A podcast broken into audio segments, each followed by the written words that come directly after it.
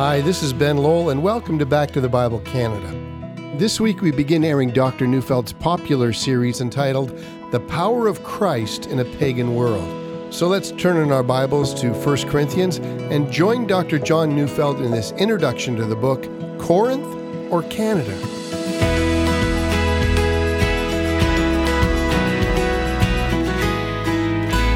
I think we can read the New Testament with a greater understanding of the background than our parents' and grandparents' generation. Now, the reason I say that is not just because of the amazing resources that we have today, and yes, we do have them. But I think our culture is looking more and more like the culture in which the New Testament church was birthed. I want to introduce you to a four week series I've entitled The Power of Christ in a Pagan World. Now, in this study of the first four chapters of the book of 1 Corinthians, I want to introduce you to a church which tried to share a gospel in a world that had no idea of the gospel. And when that world thought about the gospel, most likely they had the wrong idea as to what it was all about. I'm calling today's message Corinth or Canada. And you'll wonder why I call it that because as I try to explain the culture of the people of Corinth, you will no doubt wonder what the two cultures really have in common with each other at all. We're separated by 2,000 years. We have a different language, a very different history, and a very different culture. But I hope you'll see that there are certain overlaps, certain ways of seeing and living that make Corinth seem eerily similar to some of the features in our culture. And I hope you won't find that I'm trying too hard as I attempt to make application from that culture to ours. So let me start by mentioning some of the differences between Corinth and Canada. Corinth was one city, and ours is a country that covers an impressive landmass from about six large cities, which house over half of us Canadians, to numerous small farming and mining and fishing communities. We also have a great portion of our country's landmass made of great Arctic wilderness with the smallest of communities in them. See, what holds us together and what held the city of Corinth together is surely a very different dynamic. In this sense, there are no similarities at all. You know, a second difference is the presence of Rome, which dominated ancient Corinth. You know, Canada was once self-governing British colony, dominated by both British and French settlements. I think because we negotiated with the British until they couldn't stand us anymore, we became an independent state. At least that's my take of our history. You know, even though we continue to be a part of the British Commonwealth, we have evolved to be quite different from England. Corinth, on the other hand, as we will see, was also governed by a foreign power, but the Corinthians overtly tried to be like Rome in many ways. I think Canadians don't try to be like the British, at least not now anyway, not at this period in our history. We have truly and completely gained our independence in a way that the Corinthians never did. Well, finally, Canada is a nation that once had the gospel widely preached at its beginning and to a large degree has moved from its Judeo Christian heritage, whereas ancient Corinth was mostly ignorant of the God of Israel. While it is true that they had a sizable Jewish community in the city, this community never formed the center of Corinthian life. So, Corinth and Canada, well, hardly two very different worlds, and yet there is something here that sounds remarkably familiar. But let me not get ahead of myself. I want to begin by giving a picture of ancient Corinth and of a letter written by the great apostle Paul to a struggling group of Christians who met for worship in that ancient city. Well, what do we know of that city? What kind of city was it? What was it like to live there 2,000 years ago? The city of Corinth was located in what is now the nation of Greece. It was not far from the famous city of Athens. The city itself lay near a narrow isthmus and contained a very important harbor for ships. And during the second century BC, Corinth joined a number of other independent Greek cities to fight against the domination of Rome. But in 146 BC, the Roman general Mummius defeated the city and utterly burned it to the ground. The city was left a ruin for over 100 years until Julius Caesar decided to found a colony there because of its potential for an important harbor and shipping, and he colonized it with people who, for the most part, came from a class called the freedmen. I'll explain that in a bit. The city was rebuilt, but when it was, it no longer looked like a Greek city. It had become Roman in so many ways. At the time of the writing of Paul's letter to the Corinthian Christians, the city was significantly Roman in character. The architecture on all the buildings looked Roman. The laws and the structure of the city politics was Roman. And in fact, a good portion of the population was Roman. But the population was also multicultural. In fact, Corinth drew people from all over the world. It was in its time the biggest city in Greece, larger and more influential even than Athens. Now, let's get a picture of where this city was located. It was right at the beginning of a narrow isthmus or a narrow neck of land that led to a passageway by the sea from one side of Greece to the other. Now, sea travel around the tip of Greece was so dangerous in the ancient world that the mariners had a saying. And the saying was, A sailor never makes a journey around Malea, which is the tip of Greece, until he first writes his will. Because it was so dangerous, most captains chose to sail up to Corinth at the beginning of that narrow isthmus. Small ships could make it through by having ropes attached to them and then being pulled along the land on both sides through a narrow stretch of ocean that began in Corinth. But bigger ships couldn't make it, and this is what was done. They would literally drag these ships out of the water onto skids or huge massive rollers and drag them from land, starting at Corinth, to the other side of Greece, and then put them back into the water. That may sound tiresome to us, but that was the safest way to travel. Now, today there's a canal there that took almost 1,800 years to dig, and that in itself is an amazing story. But because sailors and ship captains and traders and everyone else had to get out of their ships at Corinth, Corinth became a boom town, kind of like the gold rush days of San Francisco. Money was just flowing everywhere and people were flocking to the city. And out of this, Corinth became a manufacturing city. For instance, world famous Corinthian bronze, which looked just like gold, was manufactured there. Lots of other products were as well. But, but that's not all. Corinth was filled with entertainment. I mean, you name it, and Corinth had it. They had a very large theater for plays and public lectures and musical concerts. Corinth was the first city in Greece to have Roman gladiators fighting there in their own arena. They also hosted what was called the Isthmian Games, held every two years, and were second in the ancient world only to the Olympic Games. And in Corinth, it was not only the men who ran in races, like in the Olympic Games, but the women did as well. In fact, women also participated in war chariot races and sometimes even beat the men. And so Corinth became a place of liberated women operating on the same social status as men. But for our purposes, let's ask what the spiritual climate was like in Corinth. I suppose if you had gone to Corinth, you probably would have noticed the temples first. You'd have seen temples to at least 19 different gods and goddesses, and this is not including all the buildings that held services for mystery religions. But most impressive of all of them was the temple of Aphrodite. She was a Greek goddess whose Roman name was the goddess Venus.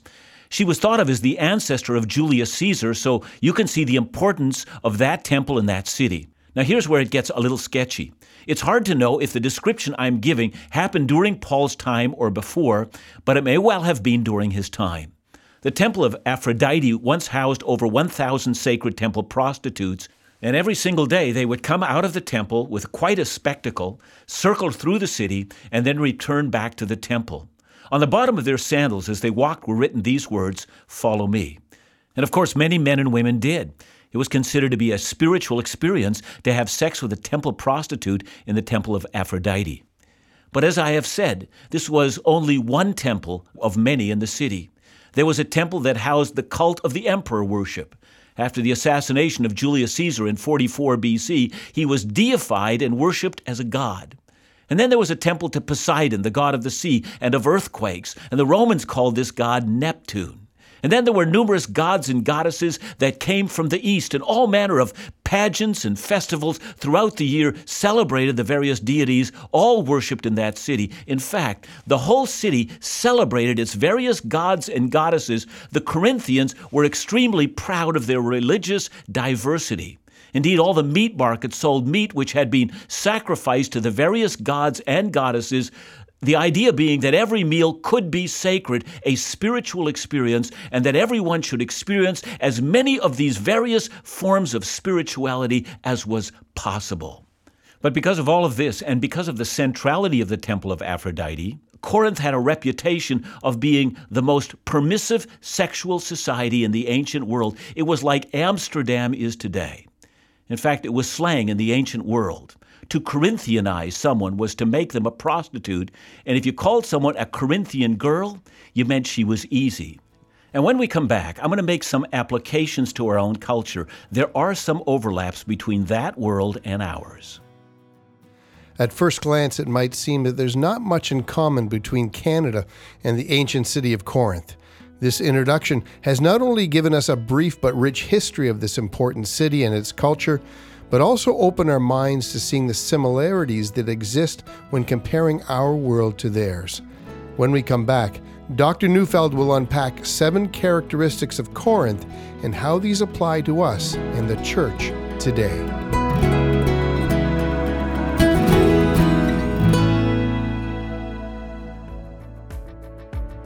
Have you been feeling tired, beaten down, and alone? If there's anything that the Bible tells us, it's that prayer is a powerful tool for the follower of Jesus. Well, this month, Back to the Bible Canada is dedicating November to pray specifically for you. If you receive our monthly ministry letter, there's a prayer note inside. You can return to our office, and a team member will join you in prayer. Or if you'd rather, you can visit backtothebible.ca backslash prayer and send your prayer request on a special confidential prayer page. Either way, we're praying for you this month. Prayer is critical to the ministry, so we want to share our prayer request with you as well. Together in prayer, God will do great things. So call us at 1 800 663 2425 or visit us at backtothebible.ca backslash prayer to let us know how we can partner with you in prayer this month.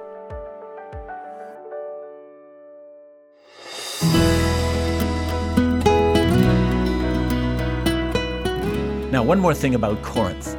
As I mentioned before, the city was filled with a class of people called freedmen. These were former slaves who had gained their freedom, and they came to Corinth in droves because the economy of Corinth allowed rapid wealth and a rapid rise in social status sailors, entrepreneurs, priests and priestesses, entertainers and athletes all made their way to Corinth, and the city was definitely on the map. So, how can I sum this up? I would say that seven things characterized Corinth. One, it was dominated by the culture of Rome. Two, it was driven by a vibrant economy. Three, it was made exciting with arts, sports, and entertainment. Four, it was expanded by multi religious experience. Five, it was lacking a moral center. Six, it was growing through the lure of advancement. And seven, it was somewhat hostile yet tolerant of monotheism, which would have sounded restricting. And it was certainly not open to Christian monotheism. Now, can we draw parallels to our country? Yes, I think we can. Of course, there are great dissimilarities, but there are some things Canadians will immediately identify with. Let me see if I can trace some of them. Canada, like Corinth, has always been dominated by a larger culture, whether it be Britain or it be our American neighbors to the south. A larger culture has always played a major role in our development. Second, our economy is vibrant enough to attract people and cultures and nations crowding to our shores looking for the lure of economic advancement. We are seeing the world coming to our shores and finding a home in our major cities, bringing diversity and cultural wealth to our shores. Thirdly, with the cultural diversity has come a growing religious diversity, and like Corinth, Canada has become quite proud of our religious tolerance and acceptance of a wide variety of spiritual expressions. Fourthly, while we have no spiritual temples devoted to temple prostitutes, Canada has become a nation in which diversity in sexual expression is not only tolerated, but openly promoted in schools, in the media, and in the arts. To insist on narrow expression of sex only within heterosexual marriage seems strange now to many and even offensive to some. Fifth, like Corinth, we also lack a clear moral center or a clear sense of a basic for ethics. And finally, there's a growing sense among those of us who are Christian that tolerance for those who insist that there is but one mediator between God and man, the man Christ Jesus, this is fading.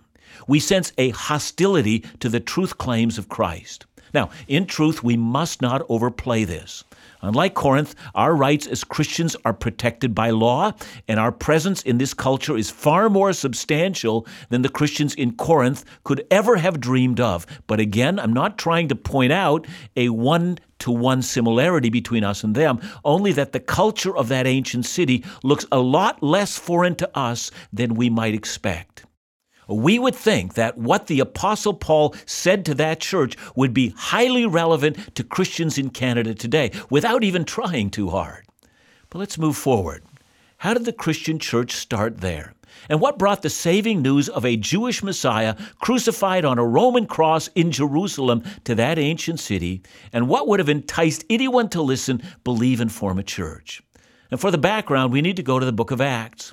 Paul and Barnabas have been commissioned by the church in Antioch, and they've set out to evangelize and plant churches in what was then called Cilicia, Lycaonia, and Galatia, and what is now the eastern portion of Turkey. They came back reporting their successes and all that God had done in opening up a door to the evangelization of Gentiles.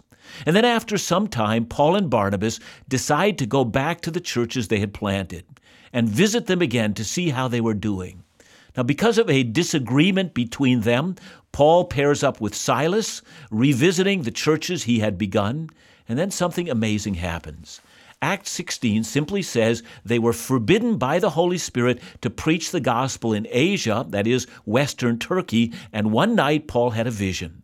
A man of Macedonia, that is, a man from Greece, came to him in a vision and said, Come and help us. And Paul concluded rightly that this was a vision from God, and he would make preparations to go to Greece.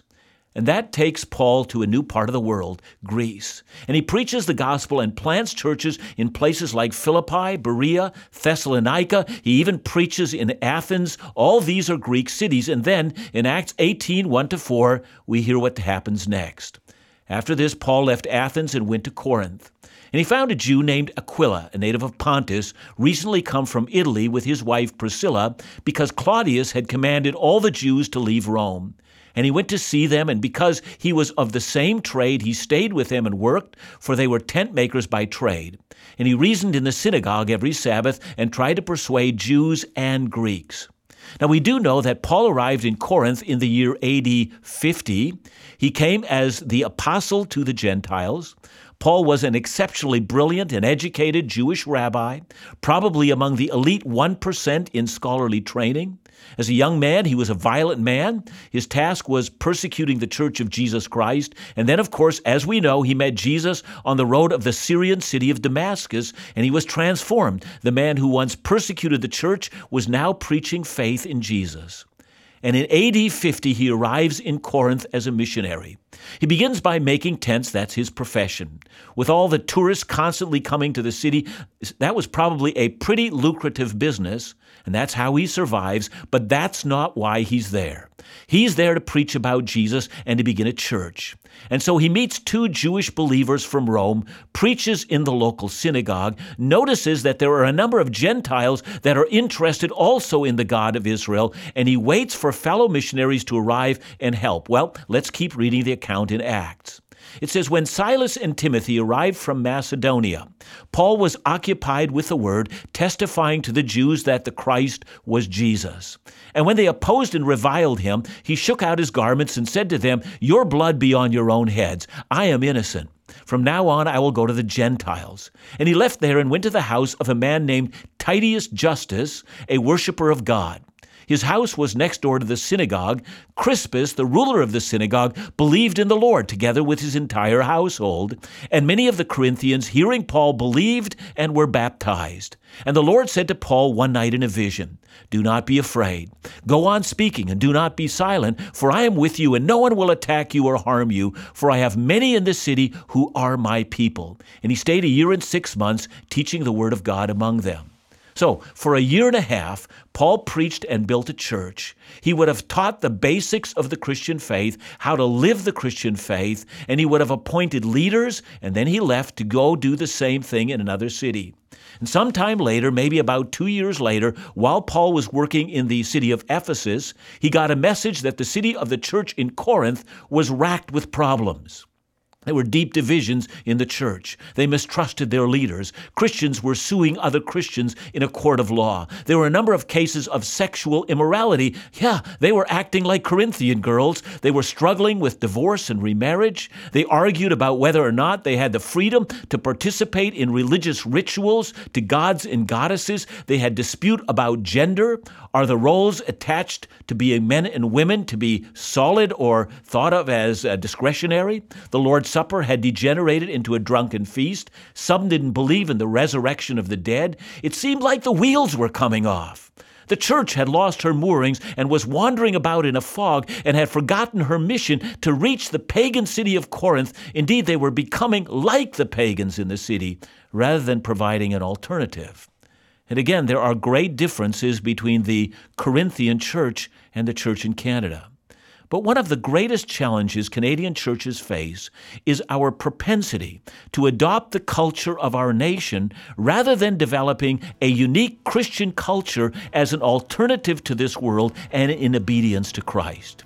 And so, in the next four weeks, I want to trace God's word to a church living in a pagan culture, a church that feels tempted to become more and more like the world rather than like the people of God. And we will see God's solution to that problem.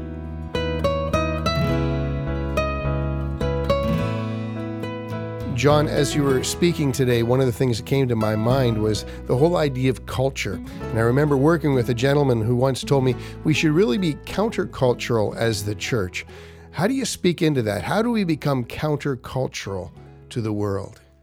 culture itself needs some definition. I mean, in some ways, we speak the language of our culture. We dress like our culture in many ways. We eat foods that are common among us. And, you know, those kind of things are all part of the day to day makeup of our lives.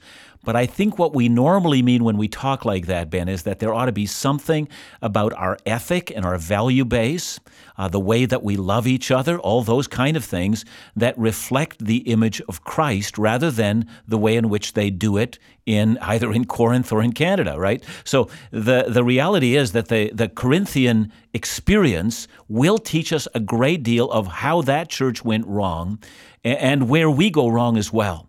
And I think one of the telling things happens later in that book, especially on the issue of meat sacrifice to idols, where Christians can exercise freedom and where they are bound by the Word of God to act contrary to that culture. We have so much to learn about that. Well, it appears from the very first message that we'll have a lot to reflect on and learn from the challenges and issues that plagued the Corinthian church. Lessons that we can also apply as we live in the midst of our own pagan culture. Like the Corinthian Christians, we too face the challenge of being in the world, but not of it. Join us tomorrow as Dr. Neufeld continues in this series in 1 Corinthians. Back to the Bible Canada, leading you forward in your walk with Jesus every day.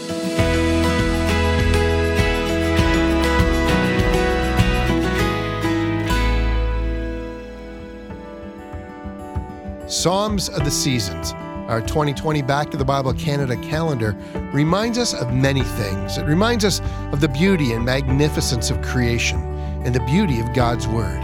It provides a uniquely designed Bible reading plan by Dr. Neufeld, and there's no better way to start the new year than a commitment to read God's Word cover to cover.